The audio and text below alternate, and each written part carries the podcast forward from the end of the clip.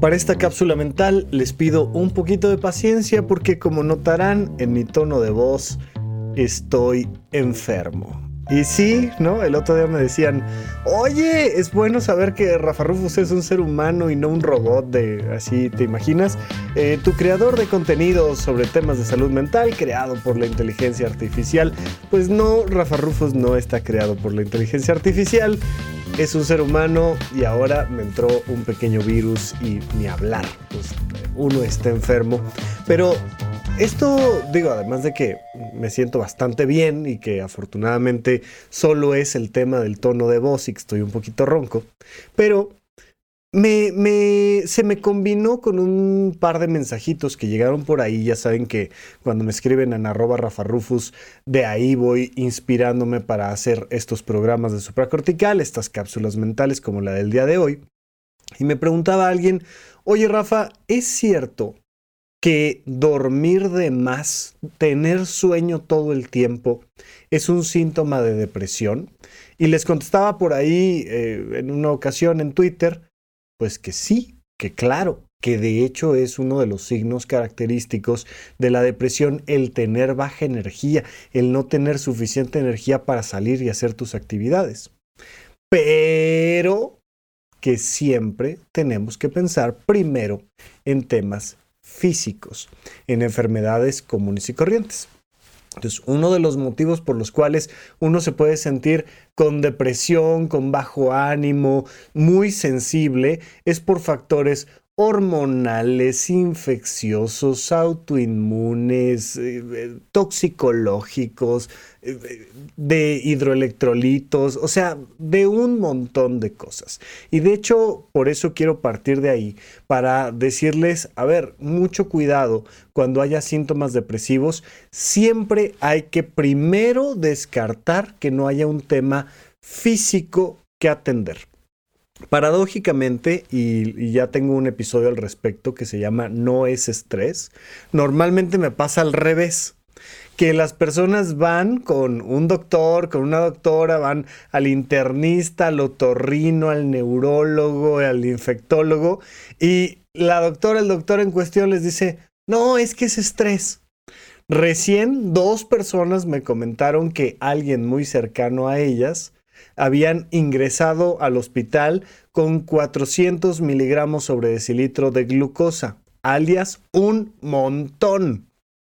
Esos niveles de glucosa nunca, jamás en la vida son por estrés, ansiedad, celo, tristeza. No, o sea, por favor, me comentaron, ay, es que a mí se me sube la presión por estrés a 180, 120, neta, no. O sea, no se sube la presión por esos niveles de estrés a esos puntos en particular.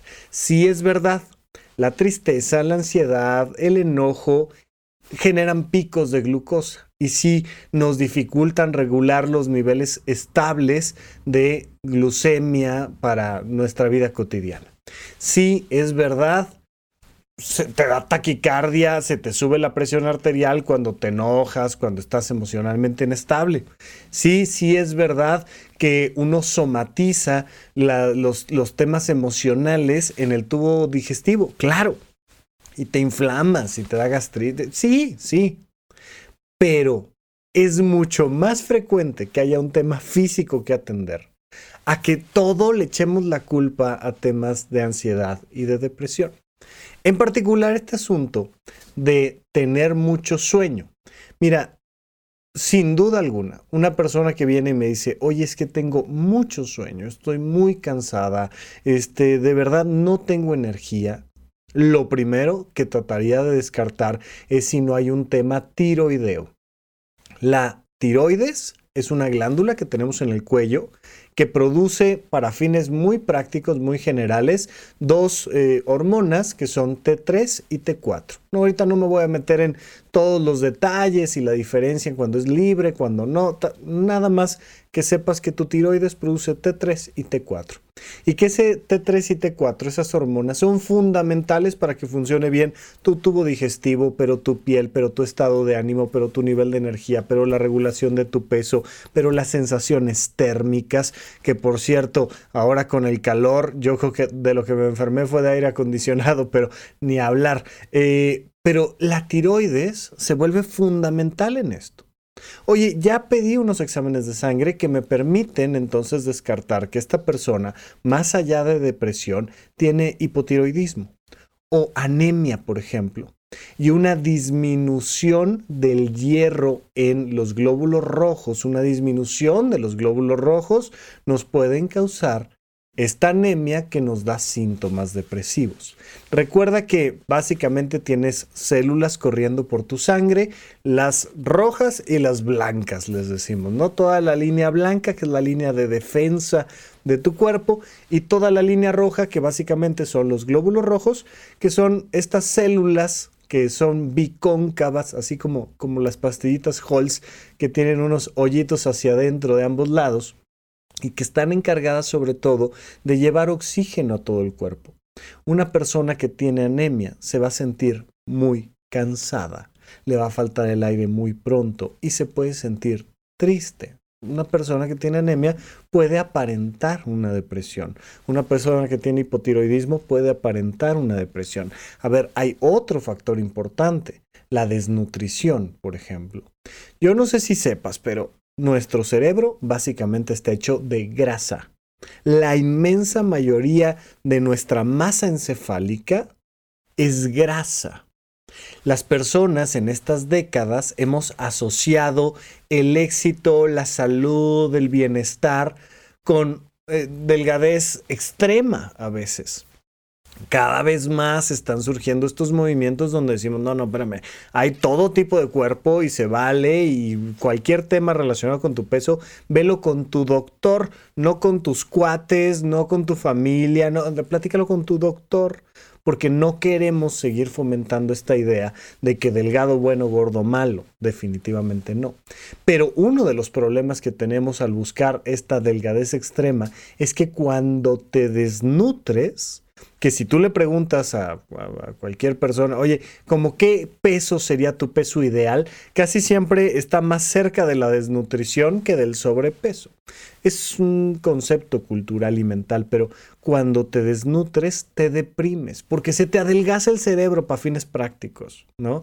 A ver, no quiero llevar esto a un extremo, no es que si te saco una tomografía se vaya a ver un cerebro chiquito, eso es diferente, ¿no? Y de hecho existe, es parte de los problemas que tenemos con la demencia, que de repente hay una disminución franca de la masa encefálica que también puede dar síntomas depresivos, por cierto, que eso lo tienes que ver con un neurólogo, pero en general, ¿no? Cuando tú bajas de peso demasiado, haces que ese cerebro que está hecho de grasa no funcione adecuadamente. Entonces, un psiquiatra, en términos técnicos, puede identificar una depresión en una persona desnutrida, pero no le puede poner la etiqueta de desnutrición.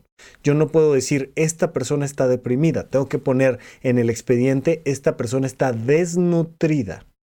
Hasta que no esté en un peso adecuado, hasta que no tenga una composición corporal adecuada, entonces cuando ya llega ahí es que yo puedo decir, oye, ya recuperamos el peso y sigue con síntomas depresivos, ahora sí está deprimida, pero antes necesito asumir que es un tema físico, es un tema de salud.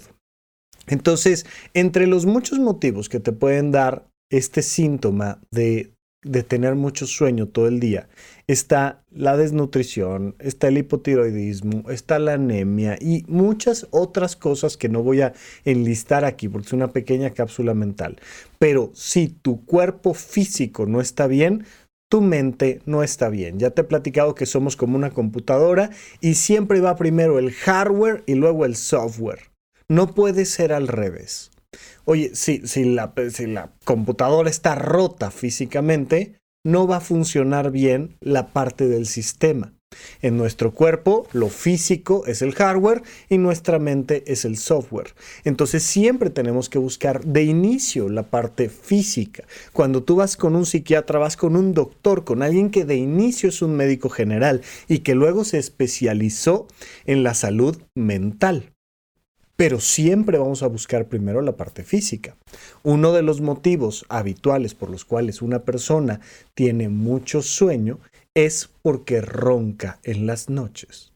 Roncar no es una curiosidad, no es que pues hay gente de ojos verdes, de ojos este, azules y de ojos cafés. Ah, pues hay personas que roncan más, que roncan menos. No, roncar es algo que te hace daño.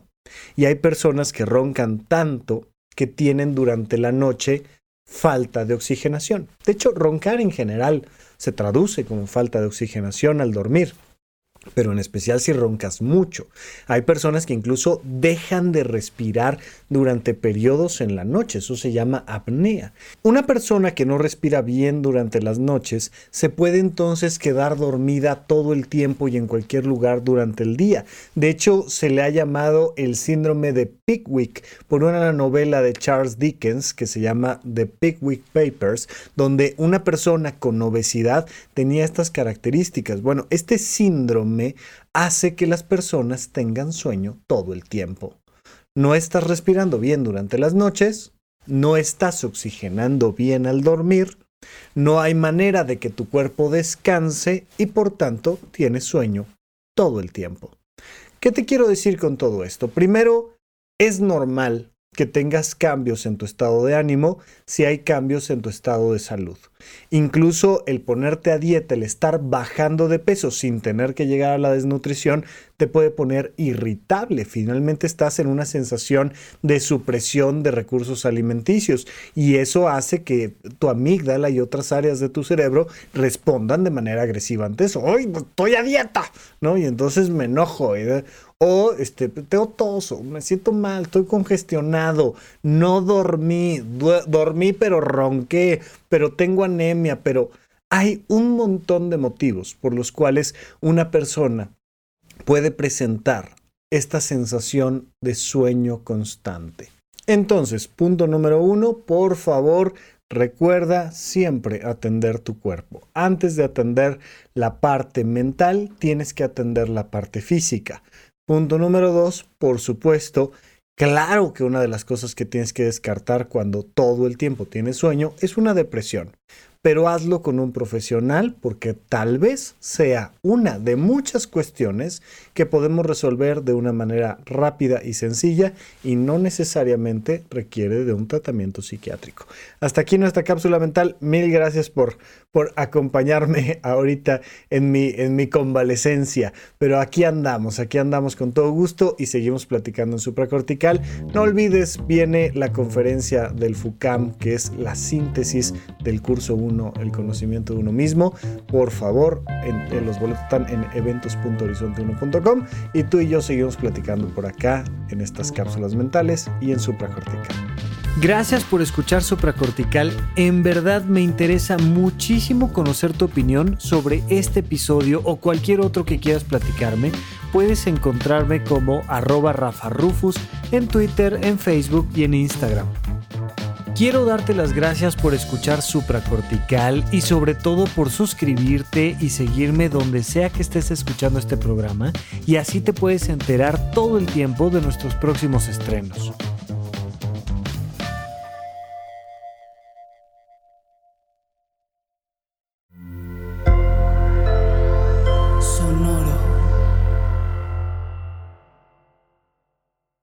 ¿Quieres regalar más que flores este Día de las Madres? The Home Depot te da una idea. Pasa más tiempo con mamá plantando flores coloridas, con macetas y tierra de primera calidad para realzar su jardín. Así sentirá que es su día todos los días. Llévate tierra para macetas Bigoro por solo $8.97 y crece plantas fuertes y saludables dentro y fuera de casa. Recoge en tienda y sigue cultivando más momentos con mamá en The Home Depot. Haces más, logras más. Más detalles en homedepot.com diagonal delivery.